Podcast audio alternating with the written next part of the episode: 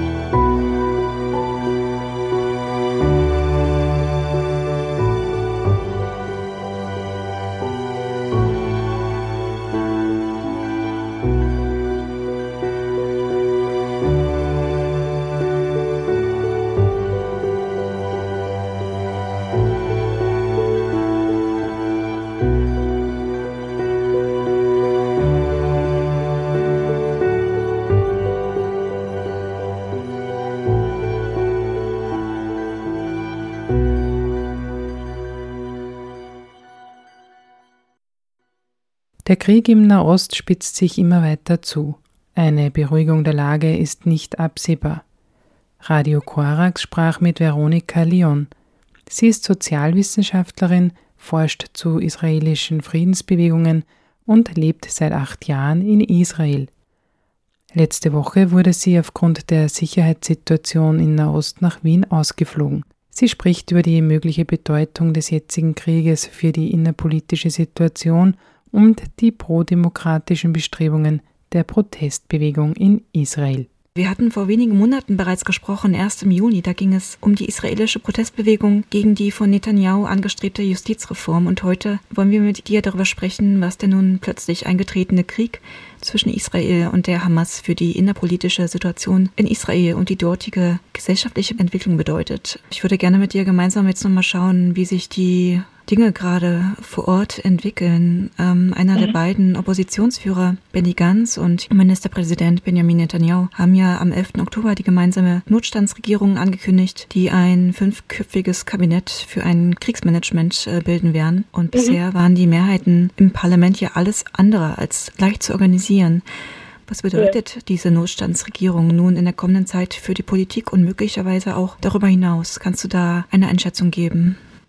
Ja, also ich glaube, dass es tatsächlich wahrscheinlich die einzige Möglichkeit ist, Entscheidungen zu treffen, die nicht nur zum Wohle Netanyahu sind. Also ich glaube, das war auch einer der Mitgründe für diese Notstandsregierung, weil im weiteren Verlauf der Kritik, also der Frieden pro Demokratie Bewegungen, ähm, die Kritik an Netanyahu läuft weiter und er wird, er und seine und seine bisherige Regierung werden da sehr stark in die Verantwortung gezogen. Also im Vorfeld schon langjährig die Situation zugespitzt zu haben mit ihrer extrem rechten Politik und der erweiterten Siedlungspolitik also die Möglichkeit für irgendeine Form von potenziellem Friedensabkommen ja eigentlich ins, ins Unmögliche verschoben zu haben. Also ich glaube, dass in dieser Notstandsregierung, also ich glaube aus so äh, zivilgesellschaftlicher Perspektive die leichte Hoffnung besteht, dass nicht nur Netanyahus Interesse vertreten werden. Gleichzeitig wird natürlich auch kritisiert, dass hauptsächlich Männer mal wieder in Kriegsbelangen Entscheidungen treffen oder alleinig Entscheidungen treffen. Also die Organisation, die ich zum Beispiel im, im Rahmen meines Doktorats anschaue, Women Wage Peace, äh, die plädieren schon ja, seit fast über zehn Jahren dafür, dass mehr Frauen äh, in Entscheidungspositionen kommen sollen, dass es Alternativen geben soll, bevor sofort eine äh, militärische Antwort gegeben wird. Man muss natürlich aber auch dazu sagen, dass die Situation keine Ausnahme, aber eine extreme Eskalation äh, darstellt. Also so eine Art von grausamer Gewalt und eine Art von, diese Art von Angriff auf Israel und auf Israels Zivilgesellschaft hat es einfach seit Jahrzehnten nicht mehr gegeben. Und ich glaube, das hat Israel einfach extrem getroffen. Im, Im Selbstverständnis, im Verständnis als Supermacht, aber auch im Verständnis von Sicherheit. Ähm, und ich glaube, das bringt die Leute ins sehr widersprüchliche Perspektiven. Also zum einen zum Beispiel wurden sofort die bisherigen Protestbewegungen in Unterstützungsbewegungen umfunktioniert, die jetzt ähm, Ressourcen mobilisieren. Natürlich die Reservisten, die bisher ihren Dienst verweigert haben, eben als Zeichen ihrer Kritik sind sofort eingerückt, weil plötzlich klar war, okay, jetzt ist Krise, jetzt, jetzt ist Notstand. Ähm, und das funktioniert in Israel. Das hat immer schon funktioniert, dass in Krisensituationen äh, Zusammenhalt da ist. Gleichzeitig, und das hat mich schon ziemlich beeindruckt, muss ich sagen, ähm, hält die Kritik weiterhin an. Also wenn man sich israelische Medien anschaut, wird Netanyahu aufs Tiefste kritisiert. Also da gibt es Bilder, wie ich meine, Bilder sind dann immer besonders plakativ, Poster von Netanyahu mit einem blutigen Handabdruck. Also er wird auf jeden Fall in die Verantwortung gezogen. Und ich glaube, es gibt eben gerade Hoffnung, dass diese Notstandsregierung und, und mit ganz, dass da einfach militärische Strategie dahinter ist. In letzten Umfragen hat auch Netanyahu ganz schlecht abgeschlossen. Gleichzeitig aber sind schon sehr viele Israelis dafür, also quer durch die Bank, dass eine militärische Antwort passiert. Ich glaube, weil, ja, weil das so ein tief arger Angriff war, dass, glaube ich, vielen auch nicht klar ist, was eine andere Möglichkeit wäre. Gleichzeitig gibt es die Organisationen äh, oder die Gruppierungen von Menschen, die die Geiseln im Gazastreifen haben, die natürlich dafür plädieren, dass alles getan wird, um die Geiseln vorher zu befreien. Also sehr viele, sehr viele unterschiedliche Stimmen, die sich teils widersprechen, aber grundsätzlich gibt es gerade einen extremen äh, Zusammenhalt innerhalb der Zivilgesellschaft, was schon, ich finde, beeindruckend ist in der aktuellen Realität. Es gibt die leise, leise, wirklich leise Hoffnung, dass sich das übersetzt wenn zumindest diese Episode vorbei ist, dass sich das übersetzt in eine Fortsetzung von irgendeiner Art von stabileren Politik. Aber ja, ich glaube, das ist jetzt einfach zu früh zu sagen. Also weil jetzt tatsächlich alles auf alles auf akut und Krise mobilisiert wird. Ich hätte tatsächlich die Entwicklung eher aus einer ganz anderen Perspektive vermutet. Da, also du hast mhm. es eigentlich gerade auch schon gesagt, dass dieses Einheitsgefühl tatsächlich gerade eine Stabilität in der Gesellschaft produziert, die lange jetzt ersehnt war. Ich meine, die Gesellschaft in Israel war extrem gespalten bis ja. vor Kriegsbeginn und plötzlich ja. beschwört Netanyahu vor dem Hintergrund der Terrorangriffe von der Hamas und den Kriegsausbruch ein Einheitsversprechen darauf. Ähm, er meint, wir sind alle vereint und diese Rhetorik ist ja auch an sich erstmal wenig überraschend, die auch gerne in Zeiten von Krisen oder gar des Krieges ja angebracht wird, wo schnell dazu übergegangen wird, eine nationale Einheit zu behaupten und Handlungsfähigkeit zu demonstrieren, aber ja auch ja. häufig zu Lasten von langwierigen Diskussionen und Entwicklungen, die für die demokratischen Prozesse eigentlich elementar sind und wo abweichende Meinungen auch umso stärker verdrängt werden. Deshalb hätte ich jetzt vermutet, dass ähm, die Bevölkerung in Israel dieses Einheitsbeteuern eher skeptischer aufnehmen würde, das heißt, das ist eigentlich gar nicht der Fall. Das, da gibt es schon ein Vertrauen daran, dass es eine nachhaltige Stabilität sein kann, die sich da gerade entwickelt in der Gesellschaft. Also ich glaube, es ist wichtig zu betonen, ich habe es versucht zu betonen, also dass es eine, eine leise Hoffnung ist. Ja? ja. Ähm, ich glaube, mit Netanyahus Einheitsversprechen hat das nichts zu tun. Ja? Also der, das ist, so wie auch du gesagt hast, das ist die Regelantwort. Ich glaube, ich würde sagen, es ist trotz seines Verhaltens, dass sich die Zivilgesellschaft gerade selbst hilft. Also das ist gerade eher der, der Ethos, der stark wird. Ja? Also dass die Zivilgesellschaft das Gefühl hat, sie müssen sich um sich selbst kümmern. Also die Stimmen, die man jetzt eh auch überall äh, gehört hat von Leuten, die in ihren Kibbutzim feststecken, weil die Armee nicht da ist. Die Protestbewegungen, die jetzt gerade versuchen, Ressourcen zu mobilisieren für, für Soldaten und Soldatinnen, die davor vielleicht sogar das Militär boykottiert haben. Ja? Also du siehst, dass das sehr schnell umgeswitcht wird. Aber ich würde sagen, es hat mit Netanyahu überhaupt nichts zu tun, sondern ich würde sagen, trotz der Art und Weise, wie, wie er sich über die Jahre hin äh, verhalten hat, versteht die Zivilgesellschaft gerade, dass sie eine Art von Zusammenhalt braucht. Gleichzeitig heißt das natürlich nicht, dass die Diskrepanzen, die davor so präsent waren, nicht mehr da sind. Ja, aber nur um ein Beispiel zu nennen, wie heftig die, diese Form der Mobilisierung gerade funktioniert, ist, dass zum Beispiel sehr religiöse Gruppen äh, angefangen haben, sich bei der Reserve zu melden. Gruppen, äh, für die bis dato die, das nicht rekrutiert werden zum Militär ein, ein Steckenpferd war. Die öffentlichen Verkehrsmittel äh, laufen gerade am Samstag, die El Al fliegt am Samstag, seit Jahrzehnten zum ersten Mal. Also da werden gerade, äh, es klingt, ich glaube, wenn man nicht in Israel lebt, äh, klingt das nicht so revolutionär, aber das sind tatsächlich Schritte, die, die davor undenkbar gewesen wären. Ich glaube, dass da im Moment gerade Kräfte mobilisiert werden, um, um diese Krise zu antworten. Ob sich die übersetzen, äh, wenn, wenn diese konkrete Episode vorbei ist, weil natürlich äh, Leute fragen mich immer, okay, was machst du, wenn es vorbei ist? Und ich frage mich dann immer, was heißt das vorbei?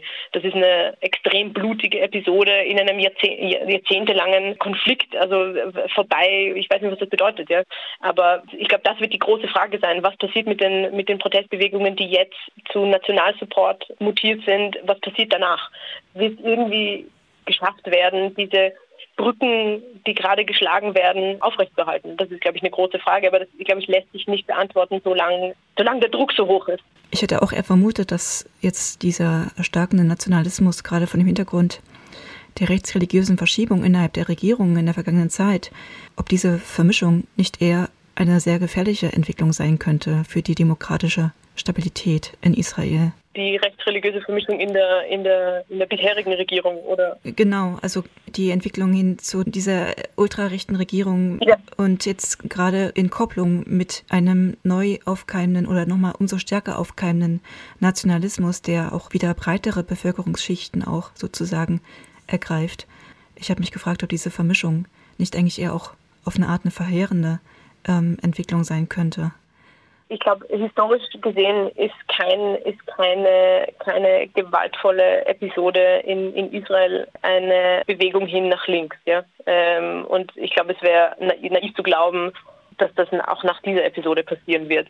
Aber was sich schon abzeichnet, ist einfach eine extreme Abwendung äh, von Netanyahu. Und es kann sein, dass das gekoppelt an gekoppelt sein wird an die an die an die ultrarechte Kritik, ja, weil seine seine Politik hat hauptsächlich mit sich selbst zu tun und sein Zusammenschluss mit der, mit der Ultrarechten ist nur passiert, um, um sich selbst zu retten, um, um selbst an der Macht zu bleiben. Also er ist tatsächlich kein, er ist tatsächlich selbst nicht ultrarechts und wird viel lieber als König des Mainstreams gefeiert werden. Also ich, ich weiß es nicht. Ja. Ich glaube, es könnte sein, dass da gerade Karten neu, neu gemischt werden. Es gibt diese leise Hoffnung, dass sich in der Hinsicht was verändert, aber natürlich die Prozesse, die, die bis dahin am Laufen waren, die werden nicht verloren gehen. Ja die, und die ultrarechten Kräfte, die bis dahin ja, demobilisiert wurden, die werden auch nicht verschwinden. Ja, aber es zeichnet sich doch ein bisschen ein Zusammenrücken, Zusammenrücken ab, ein vorsichtiges.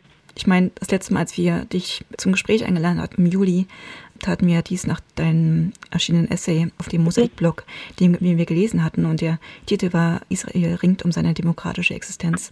Und darin beschreibst du, wie der israelische Mainstream aus einer Art Schlafzustand erwacht und auf die Straßen geht und um die Identität Israels kämpft. Und mhm. die Befürchtung, dass ja eben, wenn nichts passiert, eine theokratische Diktatur droht und das Rabbinat immer weiter ausgebaut wird. Und dass es eben die Menschen dazu brachte, ihre Berufe zu unterbrechen und für die Protestbewegung aktiv ja. zu werden. Und das Fazit der Analyse war ja auch, dass der jahrzehntelange Rechtsruck der israelischen Gesellschaft durch die Proteste nicht aufgehalten werden könnte. Das heißt, vielleicht besteht die vage Hoffnung, dass dieses Fazit dann doch noch eine, ja, eine andere Entwicklung nehmen könnte. Ähm, schwierig gerade vorauszusagen, aber es ist auf Fall interessant, was da passiert. Ja. Und auch in, in, in, israelischen, also in israelischen Medien und Analysen ähm, ist das ein großes Fragezeichen. Mhm. Ähm, aber ich habe doch das Gefühl, dass da so leise Hoffnung mitschwingt. Mit aller Kritik, ja, bringt das gerade so ein, so ein Vertrauen in, zumindest in die, in die Zivilgesellschaft. Mhm. Ähm, und das hat Kraft. Also ich glaube, wenn man wenn man sich anschaut, wie die wie die Protestbewegungen äh, sofort sich umfunktioniert haben, ja, glaube ich, schwächt auch nochmal die Kritik an den Protestbewegungen selbst. Ja, obwohl natürlich es gibt die Kritik von rechts, dass der aktuelle Krieg Schuld der Linken ist, die fälschlicherweise mit der Protestbewegung gleichgesetzt wird. Das waren ja nicht nur Linke, ähm, weil sie die Reservisten äh, dazu gebracht haben, nicht bereit zu stehen. Aber ich habe tatsächlich das Gefühl, dass das eher eine leisere Stimme ist. Also ich glaube, es, es gibt gerade echt mehr Respekt für, für die Art und Weise, wie sie gerade Kräfte mobilisieren. Und so wie, so wie du gesagt hast, wie ich beschrieben habe, dass die Protestbewegungen Leute dazu gebracht haben, ihre Jobs zu kündigen, ist es auch jetzt so. Ja? Die Leute 24, 24 Stunden am Tag versuchen, Ressourcen zu mobilisieren, um Familien äh, aus dem Süden zu beherbergen und militärische Ressourcen für, für eingezogene Soldaten zu finden, Geld, Geldspenden einzusammeln. Also das funktioniert gerade auf Hochtouren. Und ich glaube, das gibt so ein bisschen, bisschen leise Hoffnung. Aber wie gesagt, mhm. Notkrisenzusammenhalt funktioniert in Israel unabhängig davon, äh, was sich Netanyahu auf die Fahnen schreiben möchte. Aber das ist tatsächlich etwas, was funktioniert, ja. Die Frage ist, ob sich das längerfristig übersetzen lässt. Das hängt, ich weiß nicht, ich ganz ehrlich, ich weiß nicht, wovon das abhängen wird. Ja, ähm, Veronika, im Juli sprachen wir auch mit dir darüber, dass ähm, die palästinensischen Anliegen gegen die Besetzung in der gerade angesprochenen Protestbewegung eher mhm. ausgeklammert mhm. wurden, beziehungsweise nur eine geringfügige Rolle spielten. Wie schätzt mhm. du denn die zukünftigen Entwicklungen in Anbetracht der derzeitigen Ereignisse ein? Wird es als Ganzes noch eine Chance geben, dass äh, in der Protestbewegung oder auch in der Zivilgesellschaft im Allgemeinen, dass die palästinensischen Anliegen ähm, noch Gegenstand der Debatte werden könnten? Ähm, gerade auch im Angesichts des Handelns von seitens der Hamas, die ja. mitunter völlig pauschal als Anliegen aller PalästinenserInnen verzerrt dargestellt werden. Ich glaube, das ist die, das ist die, die ultimative Frage. Also ich, ich hoffe sehr, ich hoffe sehr, dass das Konzept Frieden mehr Eingang findet in die Protestbewegung. Sollte sie sich fortsetzen, das, weiß, das wissen wir ja auch nicht. Ja? Also es kommt auch wahrscheinlich darauf an, wie lange diese aktuelle Episode andauert ja? und was das dann bedeutet für die Kräfte, die natürlich extrem für andere, für andere Zwecke mobilisiert werden im Moment. Ja. Also ich, ich weiß nicht, wie in ein paar Monaten die Zivilgesellschaft äh, aussehen wird, ob die nicht völlig ausgebrannt ist. Das ist, glaube ich, eine, ein großes Fragezeichen. Das andere ist wirklich schwierig zu sagen. Das Einzige, was, was so ein bisschen Hoffnung in die Richtung gibt, ist, dass es vor allem in geteilten Städten gerade so Nachbarschaftsgruppen gibt, die organisiert werden, also jüdisch-arabische oder jüdisch-palästinensische, je nachdem, um zu verhindern, ähm, dass der Konflikt überschwappt was natürlich immer passiert. Da wird gerade ein bisschen mehr Fokus darauf gelenkt. Ob sich das dann übersetzt in die potenziell wieder aufgenommenen Pro-Demokratie-Bestrebungen, weiß ich nicht. Ich hoffe bis dato, ich meine, das habe ich ja damals auch geschrieben, war es eine Strategie, dieses Thema nicht reinzubringen, weil es eben nicht nur linke Kräfte waren, die in der Protestbewegung aktiv waren, sondern sehr, teilweise eher nationalistisch-zionistische, mhm. Die diese Frage oder dieses Thema, glaube ich, als Spaltungsgrund verstanden hätten. Ich würde nochmal einen anderen Aspekt aufwerfen. Äh, Saul Friedländer, mhm. ein international anerkannter Historiker für jüdische Geschichte und den Holocaust, mhm. selbst auch Shoah-Überlebender, äh, der hat Anfang des Jahres, ähm, ja, während dieser sich immer weiter zuspitzenden Situation unter der ultrarechten Regierung Netanyahus und der angeplanten Justizreform ein Tagebuch über die Entwicklungen in Israel geschrieben mit dem Namen Blick in den Abgrund, ähm, eine Art Chronik, in der er Israels vehementen Kampf um sich selbst und der durch die Justizreform vorangetriebene Spaltung beschreibt. Und ähm, daran attestiert er auch, wie die frühere stärkere oder wie das frühere stärkere Gemeinschaftsgefühl, das die israelische Gesellschaft ähm, durchaus auszeichnete, ähm, verschwinde und äußerte mit größter Sorge, was die tiefe Kluft in der Gesellschaft auch für die Sicherheit und die Verteidigungsfähigkeit des Landes bedeuten könnte. Und ich würde da gerne mal ein Zitat mhm. anbringen er schreibt darin, ich frage mich, ob die gegenwärtigen Meinungsverschiedenheiten im Falle eines erneuten Krieges verschwinden würden, der wahrscheinlich mehr Leben und Zerstörung kosten würden als die vorherigen. Israels Feinde rechnen möglicherweise mit einem tieferen Bruch als je zuvor innerhalb der nationalen Gemeinschaft, den kein Angriff heilen könnte und der die Fähigkeit Israels, sich so wirkungsvoll wie in der Vergangenheit zu verteidigen, beeinträchtigen würde. Können Sie damit recht haben? Zitat Ende. Und das ist eigentlich erschreckend, da ja fast in Anbetracht der derzeitigen Ereignisse äh, dieser Beitrag oder die Passage fast prophetischen Charakter hat. Also wenn wir jetzt auf ja. die aktuelle Situation blicken, die Angriffe der Hamas erreichen Israel in einer Phase, wo die israelische Gesellschaft eigentlich extrem zerrüttet gewesen ist. Ähm, du selbst mhm. hattest es ja gerade schon auch nochmal genannt. Das ist halt bei den Protestbewegungen um die Justizreform ähm, nicht nur um die Protestbewegungen ging, sondern es hatte ja auch Symbolcharakter. Da ging es halt vor allem auch um die Identität Israels. Und ich habe mich gefragt, ob dieser Zeitpunkt, wo Israel eigentlich gesellschaftlich sehr verletzbar schien, beziehungsweise auch so instabil wie wohl noch nie in mhm. seiner gesamten Gründungszeit, ob der derzeitige Einschnitt in der Geschichte Israels zum einen bewusst von der Hamas gewählt worden sein könnte, um Israel an diesem äußerst vulnerablen Punkt zu treffen und gleichzeitig, so wie wir es jetzt sehen, wie du es beschreibst, diese, dieser plötzliche steigende Zusammenhalt in der Gesellschaft ähm, wie würdest du das in Bezug setzen zu der Befürchtung, die Saul Friedländer hier hegte?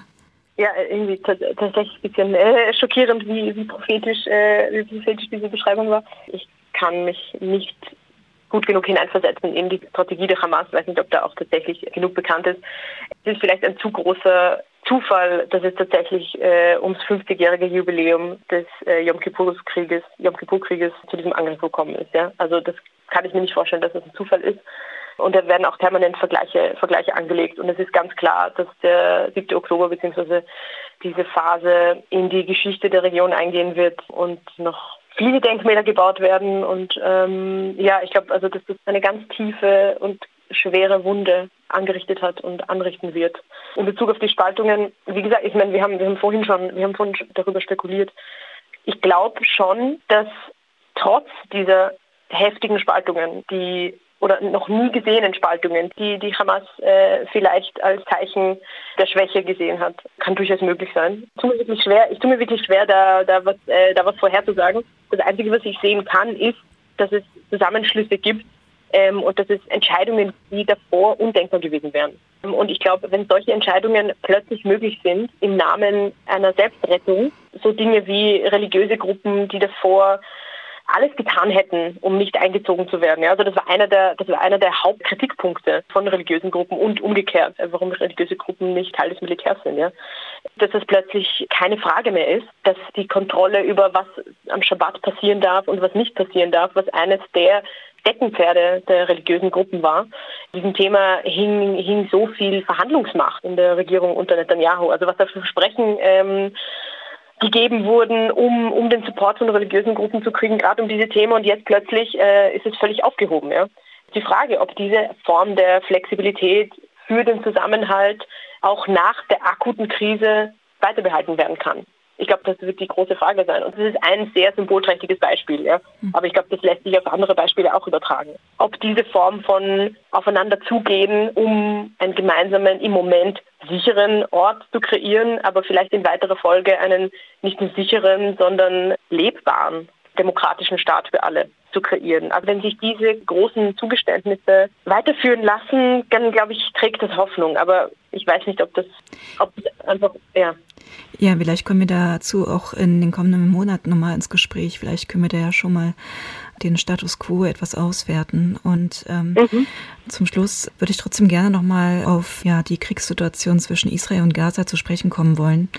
Von vielen Seiten wird das aktuelle militärische Vorgehen ähm, Israels auch kritisiert und dass die Notwendigkeit der Selbstverteidigung zumindest auf EU-Ebene, US-Ebene, ja.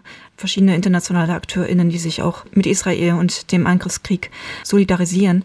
Gleichzeitig wird das militärische Vorgehen auch insofern Israels kritisiert, da es sich nicht, nicht ganz an völkerrechtliche Verpflichtungen hält. Daran zählen unter anderem die ausgesetzten Lieferungen humanitärer Güter mhm. oder auch die zunächst viel zu kurze Zeitspanne, um mit der der Zivilbevölkerung in Gaza die Evakuierung angeordnet wurde. Und ähm, die Reaktion des israelischen Botschafters in Deutschland, Ron Prosor, auf diese Kritik, die war auch sehr eindeutig. Ähm, er kreidete ihm an, dass wenn in anderen Ländern Kriege geführt werden würden, würde er geschwiegen werden. Das heißt, sobald Israel handelt, wird von allen Seiten belehrt und gerügt. Ja, bei Israel würde da eben oft ein anderes Maß angelegt werden. Und das eben aufgrund, und das ist zumindest eine Kritik, die an vielen Seiten meines Erachtens auch absolute Berechtigung hat äh, aufgrund antisemitischer mhm. Strukturen. Ich habe mich trotzdem gefragt, ob diese Sichtweise in diesem Kontext nicht etwas einseitig ist, wo völkerrechtliche Standards untergraben werden, werden ja auch andere Nationen anbelangt, wie wir es jetzt auch zuletzt in der Ukraine äh, bezeugt haben, mhm. wo sozusagen auch da äh, der Angriffskrieg Russlands extrem kritisiert wurde und gleichzeitig wurde aber auch Kritik in der Vorgehensweise der Ukraine artikuliert. Und ich meine, dass ein Krieg menschenrechtswürdig sein muss, es, es schließt sich einfach aus. Ne? Also es ist sowieso völkerrechtswidrige Ordnungen in einem Krieg sind einfach extrem paradox.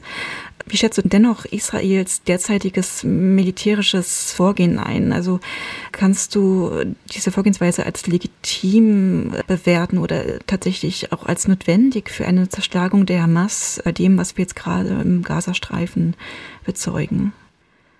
Also ich bin auf keinen Fall eine Militärexpertin und ich glaube vorweg möchte ich auf jeden Fall auch sagen, dass ich immer schon das Gefühl hatte, dass im, vor allem im deutschsprachigen Raum, also auch als ich in Österreich aufgewachsen bin, ich den Eindruck hatte, dass es unmöglich ist, eine Komplexität der Situation auszuhalten. Also ich habe immer das Gefühl gehabt, da spalten sich Lager in Pro und Anti, die teilweise mehr mit den kritischen Stimmen bzw. deren äh, politischen Identitäten und anderen äh, Beweggründen zu tun haben als mit der Situation selbst. Das gesagt, glaube ich, dass Israel im Moment in einer extrem komplizierten Situation ist und ich bin wirklich froh, dass ich gerade nicht entscheiden muss, ähm, weil ich glaube, dass die israelische Regierung so oder so eine blutige Entscheidung trifft. Also sei es, weil sie nicht genug darauf reagiert, was die Familien der Angehörigen, die in Geiselhaft genommen wurden, äh, dass sie nicht genug auf deren Forderungen hören, sei es, weil unnötig viele Zivilistinnen im Gazastreifen sterben und leiden, sei es, weil Soldaten in der Bodenoffensive in eine extrem gefährliche Situation gebracht werden, die vielleicht überhaupt nicht zielführend ist.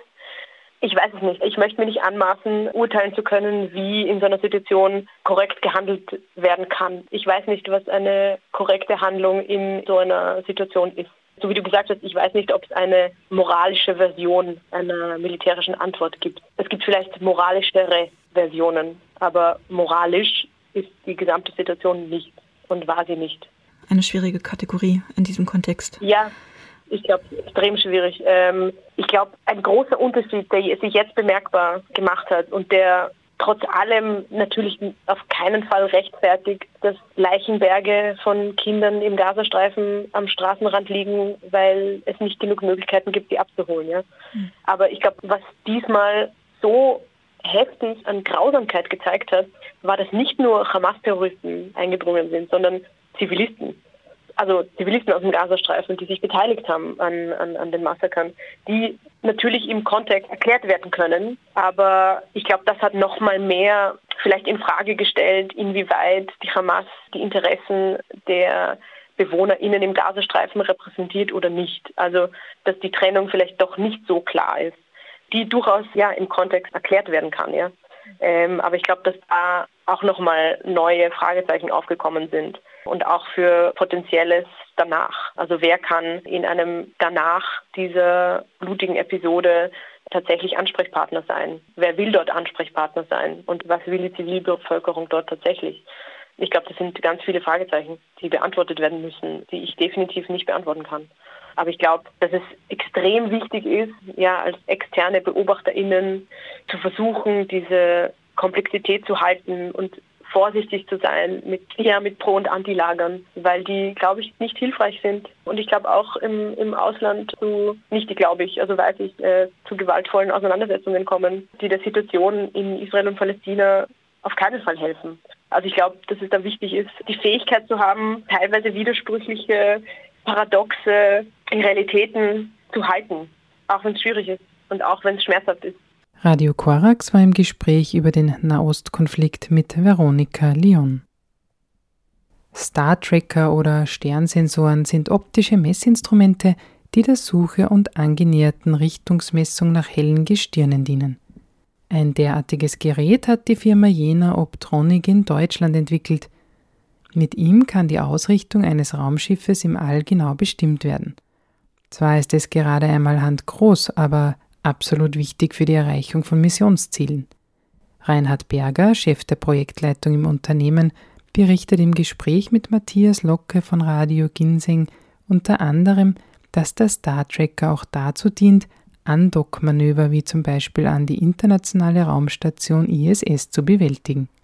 Herr Berger, Sie haben einen Sternsensor, also Ihre Firma natürlich, haben einen Sternensensor entwickelt, einen sogenannten Star Tracker, der die Position des Raumschiffes im All bestimmt. Geben Sie uns doch bitte zuerst mal eine Vorstellung, wie groß ist denn das Gerät? Wo ist es positioniert und aus welchem Material ist das? Also so ein Sternsensor, im Englischen Star Tracker, passt in etwa in eine Hand in der aktuellen Baugröße, wie wir ihn jetzt bauen. Äh, hat eine Kantenlänge von 13 mal 13 Zentimeter und eine Höhe von 10 Zentimeter und oben drauf ist noch ein Lichtschutzkegel, der äh, seitliches Streulicht fernhalten soll, sodass wirklich die Optik schön in die Sterne auf dem dunklen Himmel im All blicken kann. So ein Sternsensor beinhaltet neben einer Optik und einem Bildsensor wie eine digitale Kamera auch jede Menge Elektronik, weil äh, die ganze Intelligenz steckt in so einem Sternsensor drin. Die Funktion ist so, dass ein Sternsensor einfach die Sternbilder oder die Sterne am dunklen Himmel fotografiert. Und so wie der Mensch, wenn er nachts an den Himmel schaut, sich ganz leicht an den Sternen orientieren kann. Wir gucken also, wo ist der große Wagen, verlängern die Hinterachse fünfmal, finden den Polarstern, wissen genau, wo Norden ist. So berechnet der Sternsensor aus den Sternen, die er erkennt, die Lage, die Richtung, in welche er schaut. Und das funktioniert in allen Richtungen. Der erkennt also viel mehr, als wir die Sternbilder kennen. Er kann aus 4000 oder 6000 oder 8000 Sternen dort hochgenau die Richtung, in die die Optik schaut, ermitteln. Jetzt stelle ich mir das vor, das äh, Gerät erkennt die Sterne alle. Aber die Position der Sterne, die verändert sich doch bei einem Flug zum Mond äh, gar nicht so sehr untereinander. Zum Mond deshalb, äh, Ihr Gerät wird ja auch bei der Artemis-Mission eingesetzt, mit der wieder Menschen auf den Mond gebracht werden sollen. Also es können ja nur minimale Veränderungen der Sterne in der relativen Beziehung untereinander sein. Äh, das ist ganz richtig. Und es geht gar nicht darum, minimale Veränderungen der Sterne untereinander zu erkennen, sondern wir haben in unserer Elektronik, in dem Speicher, einen großen Sternkatalog von allen hellen Sternen, die wir von der Erde aus äh, oder von den Erdorbits aus sehen, abgespeichert und ermitteln daraus eben genau die Richtung, in die der Sternsensor schaut. Vielleicht muss ich an der Stelle nochmal erklären, mit dem Sternsensor bestimmen wir nicht die genaue Position, wo sich ein Raumschiff befindet, sondern wir bestimmen damit die Ausrichtung, wie ein Raumschiff ausgerichtet ist. Wofür braucht man das? Wenn zum Beispiel ein Fernsehsatellit, der über dem Äquator steht, seine Antennen nicht zur Erde richten würde, also zum Beispiel der Astra-Satellit seine Antennen nicht auf Europa richten würde, sondern der Satellit schief stehen würde und die Antennen zum Mond zeigen würden, dann könnte man zwar auf dem Mond Fernsehen schauen, aber nicht auf der Erde in Europa. Und damit man genau weiß, wohin die Antennen zeigen, wohin die Optiken zeigen, in welche Richtung ein Raumschiff fliegt, dafür braucht man den Sternsensor. Und da ist ja gerade das Entscheidende, dass sich die Sterne nicht verändern, sondern dass die bekannten Sternmuster genommen werden, um die Richtung, in die äh, das Raumschiff ausgerichtet ist, zu ermitteln. Für die genaue Positionsbestimmung gibt es natürlich noch andere Methoden. Ja. Also Satelliten im niedrigen Erdorbit nutzen genauso das GPS-System wie wir auf der Erde im Auto, um die eigentliche Position zu bestimmen. Aber selbst auf der eigentlichen Position kann es ja sein, dass ein Satellit äh, mit seinen Optiken, mit seinen Antennen in eine falsche Richtung schaut und dann würde er uns nichts nutzen. Wenn das Gerät diese äh, Sternbilder bzw. Sterne erkannt hat und die, die Position bzw. die Richtung äh, festgestellt hat, greift es dann automatisch in die Steuerung ein? Also der Sternsensor liefert an das Raumschiff, an den zentralen Bordcomputer von dem Raumschiff die Ausrichtungsinformation, also die Winkel, wie der Satellit orientiert ist. Äh, damit greifen wir nicht unmittelbar in die Steuerung des Raumschiffes ein, sondern die Bahnregelung erfolgt dann gesteuert im Bordcomputer. Das heißt, dass der Bordcomputer im Raumschiff bestimmt dann, berechnet dann, wie zum Beispiel Antriebe, äh, Antriebsdüsen gesteuert werden müssen. Der Sternsensor selber liefert dort als Sensor nur die Informationen, wie ein Raumschiff ausgerichtet ist. Ich hatte gelesen, dass es zwei Geräte an der Rakete gibt, die außen angebracht werden. Welche Bedingungen müssen die denn aushalten? Also bei so einem Start treten sehr hohe mechanische Lasten auf. Ja, man sieht das ja auch, wenn, wenn man im Fernsehen zum Beispiel mal einen Raketenstart sieht oder noch viel beeindruckender, wenn man das live sieht, ist es sehr laut. Und das kommt ja daher, dass dort alles vibriert. Und man muss sich das so vorstellen, als die Lasten sind in etwa so, als würde man den Sternsensor am Motorblock eines Autos anbauen und dann Vollgas geben. Genauso wie es dort am Motorblock schüttelt, wird dann auch der Sternsensor vibriert beim Raketenstart. Bei der Raumfahrt kommt aber noch was ganz anderes hinzu, dass dann natürlich mit zunehmender Höhe es plötzlich ganz kalt wird und die Luft weggeht. Das heißt, wir sind dann plötzlich im luftleeren Raum, im Vakuum äh, so dass also auch die Temperaturbereiche, die so ein Sternsensor aushalten muss, sehr groß sind. Das ist von voller Sonneneinstrahlung, ungeschützter Sonneneinstrahlung bis hin zu ähm, einer Orientierung eben in den kalten, dunklen Weltraum hinein, also äh, gegen die Hintergrundtemperatur des Weltraums, die nah am Nullpunkt ist. Ja. Nun hat natürlich so ein Sternsensor in seiner Struktur und in der Anbau an dem Satelliten eine eigene Temperatur, aber der Temperaturbereich, den unsere Sensoren aushalten müssen, ist etwa minus 50 bis plus 70 Grad. Sie reden jetzt so einfach darüber, als ob es klar ist, ein kleines Gerät, es äh, muss ein paar Temperaturen aushalten im Unterschied. Alles sozusagen ganz einfach, ist auch ein kleines Gerät. Wie lange haben Sie denn an der Entwicklung gearbeitet? Oh, wir haben ja sehr, sehr viel Erfahrung über viele Jahre angesammelt. Die Entwicklung von solchen Sternsensoren hat hier in Jena in den 70er Jahren im letzten Jahrhundert angefangen. Wenn wir heute eine neue Generation von einem solchen Sternsensor aufbauend auf dem vorhandenen Wissen entwickeln, dann dauert das in etwa drei Jahre von der Konzeption bis hin zur fertigen Qualifikation, so dass also alles äh, für den Weltraumeinsatz entsprechend getestet ist. Ja. Dabei baut man natürlich jedes Mal noch kleinere und noch leistungsfähigere Optiken und noch kleinere und noch leistungsfähiger Elektroniken ein. Und die müssen eben entsprechend für diese harten Umgebungsbedingungen getestet werden. Und das erfolgt dann auch über zwei oder drei Iterationsschritte. Wie testen Sie das? Wir haben hier bei uns äh, umfangreiches optisches, hochgenaues optisches Testequipment für die Funktion und Leistungsfähigkeitsmessung. Und außerdem können wir hier die Umweltbedingungen, die im Weltraum herrschen, simulieren. Wir haben also Thermal-Vakuumkammern, wo wir im Vakuum in dem entsprechenden Temperaturbereich, den ich genannt hatte, minus 50 bis plus 70 Grad, die Geräte testen können. Und wir haben ja auch einen Schwingstand, wo wir eben diese hohen mechanischen Schwingungen nachbilden können. Da haben wir die entsprechenden Testeinrichtungen hier bei uns im Unternehmen. Ich hatte schon gesagt, dass es bei der Artemis-Mission eingesetzt wird. Wo ist Ihr Gerät noch im Einsatz? Wir haben von unseren Sternsensoren in den letzten Jahren viele hundert verkauft. Von den, ja, von den großen Satelliten, also zum Beispiel den Fernsehsatelliten, Telekommunikationssatelliten, die wir täglich indirekt über unser Smartphone in Anspruch nehmen, ist etwa jeder dritte im geostationären Orbit äh, mit unseren Sternsensoren ausgerichtet. Unsere Sternsensoren sind aber auch auf den Sentinels von der Europäischen Union. Das sind also spezielle Erdbeobachtungssatelliten, mit denen das Klima und die Veränderungen der Erde beobachtet werden. Dort sind unsere Sternsensoren drauf. Unsere Sternsensoren haben aber auch schon Raumschiffe zum Mond und zum Mars geführt.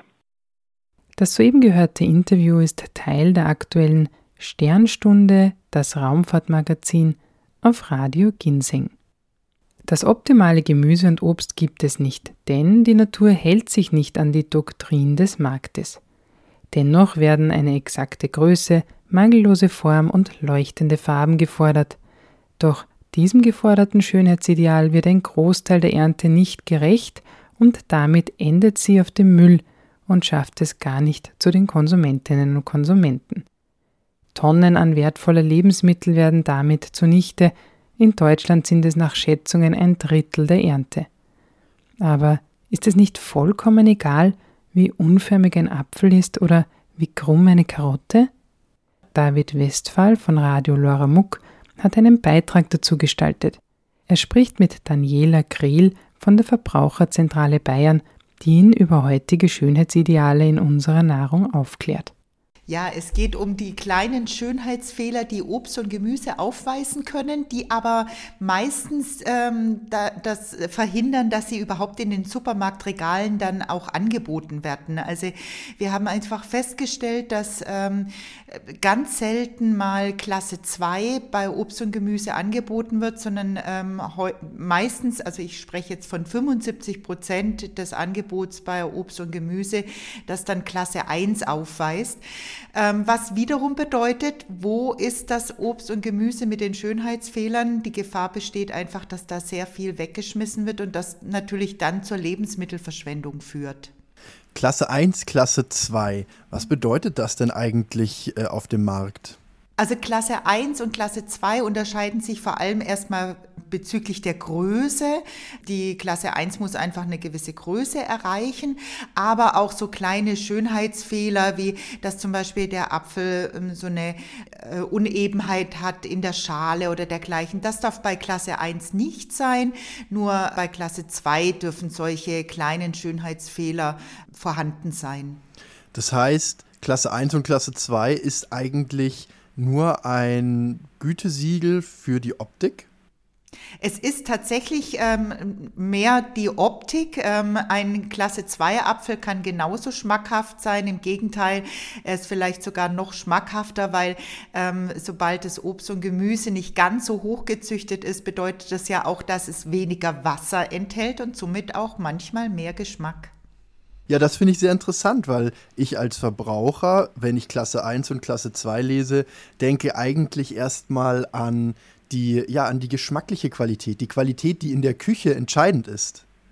Ja, das hofft man als Verbraucherin, aber es ist leider nicht so. Es geht hier wirklich nur um die Schönheit und ähm, das ist, äh, ist ja nicht immer alles. Ne?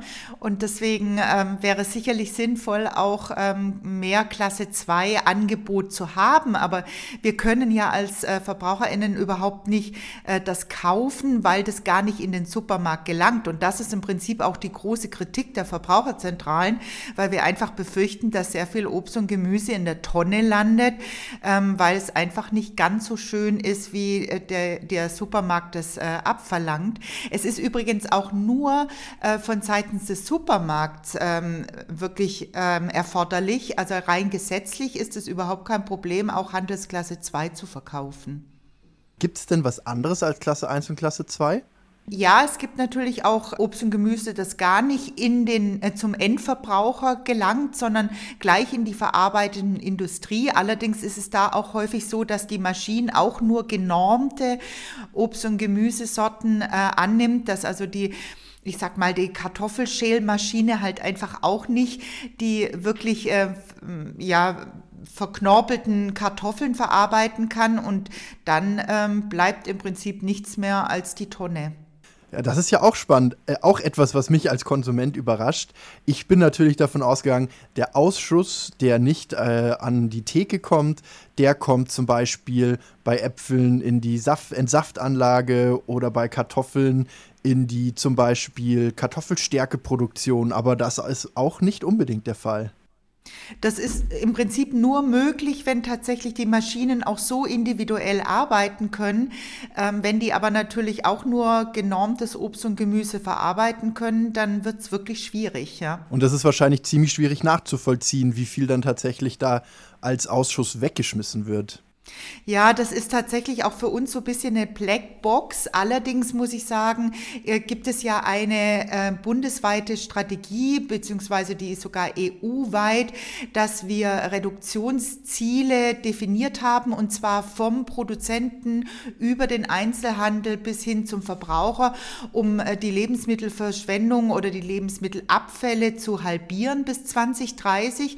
Und da haben die Supermärkte natürlich schon auch einen Anteil und und äh, da wäre im Prinzip auch so ein bisschen die Forderung, bitte macht das Angebot einfach auch größer für Lebensmittel, die vielleicht nicht ganz der Norm entsprechen. Ich bin darüber jetzt nicht genau informiert, aber ich könnte mir vorstellen, dass die Antwort der Lebensmittelhändler oder zumindest der Supermarktketten ist, der Verbraucher wünscht sich Klasse 1 äh, Obst und Gemüse. Jetzt ist doch, jetzt stellt sich mir die Frage, woher kommt denn dieser Schönheitswahn eigentlich? Kann man das beantworten? Das ist leider ganz schwierig zu beantworten, von welcher Seite das kommt. Da schiebt sich wahrscheinlich jeder so die äh, Schuld ähm, hin und her. Ähm, aber wenn wir natürlich als VerbraucherInnen gar nicht das Angebot haben, ist es natürlich auch schwer nachzuweisen, dass wir es nicht kaufen würden. Und ähm, im Gegenteil, wenn ich mir so die Bauernmärkte und die Direktvermarktungen hier in Bayern zumindest anschaue, ähm, ist da ja der Bedarf offensichtlich sehr groß. Und gerade da bekommt man ja häufig äh, auch ähm, Obst und Gemüse außerhalb der Norm. Sie sprechen äh, auch noch ein anderes Problem gleichzeitig mit an, nämlich den Einheitspreis im Gegensatz zum Gewichtspreis. Beim Einheitspreis geht es darum, dass pro Einheit bezahlt wird und beim Gewichtspreis ist es wahrscheinlich recht klar, pro 100 Gramm oder pro Kilo. Wo liegen die Vor- und Nachteile von diesen beiden Konzepten? Naja, sobald es natürlich so ist, dass ich pro Stück äh, einkaufe, da muss ich mir selber auch an die Nase packen, ist natürlich schon auch der Griff zu dem größeren äh, äh, Kopfsalat oder zu dem größeren Kohlrabi, ähm, ohne dass ich wirklich eruiere, werde ich denn das wirklich verbrauchen? Wenn ich aber jetzt wirklich ähm, einen äh, Kilopreis angegeben bekomme, dann kann ich ja wirklich auch äh, für die kleinere Sorte mich entscheiden und somit kann man auf jeden Fall auch Lebensmittelverschwendung vermeiden. Das ist leider ähm, beim Handel bei vielen ähm, Gemüsesorten nicht so und da sind einfach auch extrem große äh, Gewichtsunterschiede äh, festgestellt worden von uns. Ähm, also wo wirklich dann ja 50 bis 100 Prozent mehr ähm, Produkt dann bekommen, ich als Verbraucherin bekomme ähm, für denselben Preis. Und äh, das äh, ja, führt einfach dazu, dass man dann doch äh, vielleicht mehr mitnimmt, als man eigentlich braucht. Äh, zu den Einheitspreisen zählen wahrscheinlich auch äh, die verpackten ähm, Lebensmittel, wo mehrere Stücke mit drin sind, die man dann mitkaufen muss, oder? Das ist richtig. Also ähm, so Netze oder in Plastik eingepackte Lebensmittel habe ich natürlich auch eine Vorsortierung. Da ist es aber schon so, dass die meisten nicht in Stück angegeben werden, sondern in Gramm. Das heißt, die äh, Verpackungen, die dann in Plastik äh, im Supermarkt liegen, die wurden dann schon vorab auf 500 Gramm oder dergleichen eingewogen. Also es dreht sich eher um diese lose Ware, die wir kaufen können, die aber doch relativ äh, stark Gewichtsschwankungen haben können. In einem Eisbergsalat können deutlich mehr Blätter drin sein und deutlich schwerer, wie ja, wenn er locker äh, gewachsen ist. Und äh, daher kann es ganz schnell passieren, dass ich da 50 Prozent mehr bekomme oder noch mehr äh, für denselben Preis. Okay, also die Verpackungen sind dann eigentlich ein separates Problem die sind genormt, ja. Genau, das ist etwas, was mich als Verbraucher auch sehr stört, aber darüber reden wir vielleicht ein anderes Mal. Bei den Einheitspreisen, ähm, da finde ich den Kohlrabi immer ziemlich interessant. Denn wenn ich mich an meine Kindheit zurückerinnere, beim Kohlrabi, ähm, da waren früher die Blätter mit dran. Die Blätter kann man ja tatsächlich auch essen, macht nur keiner. Die Blätter werden, wenn es nicht vom Markt mittlerweile selbst gemacht wird, vor Ort einfach liegen gelassen, also abgerupft und äh, hingelegt. Ich hatte mir das damals so erklärt, der Stückpreis wurde eingeführt, damit die Leute aufhören, das alles abzurupfen, weil es dann weniger wiegt, wenn man die Blätter abgerupft hat. Ja, das ist sicherlich ein Argument, aber das wird sicherlich nicht das ausschlaggebende ähm, Argument gewesen sein, dass man hier die Kohlrabi als Stück verkauft. Also ich muss auch wenn ich so in meine Kindheit denke, und die ist vermutlich länger her als ihre, kann ich mich auch nicht entsinnen, dass man da die Kohlrabi wirklich abgewogen hat. War das so? Ehrlich, muss ich ehrlich gestehen, mhm. kann ich auch nicht genau sagen. Ja. Also ich glaube, Kohlrabi war schon immer so als Stückpreis.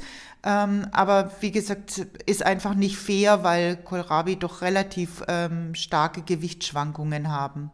Gibt es denn Möglichkeiten für VerbraucherInnen, sich, naja, dem Ganzen vielleicht etwas zu widersetzen oder zu entziehen?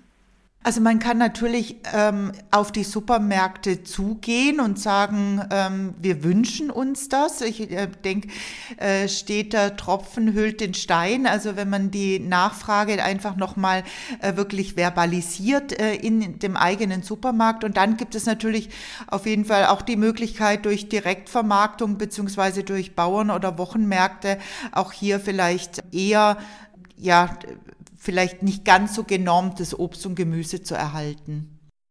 Zu hören war ein Beitrag von Radio Lora Muck über die Lebensmittelverschwendung aufgrund von einem Schönheitsideal bei Obst und Gemüse, was eigentlich nur eines ist: unsinnig. Das war das heutige Infomagazin Frosin mit einer neuen Ausgabe des Weltempfängers und CC-Musik von Garner Wutka. Die Sendung zum Nachhören gibt es wie gewohnt auf www.fro.at oder cba.fro.at. Nora Niemetz bedankt sich fürs Zuhören und wünscht noch einen wunderschönen Abend.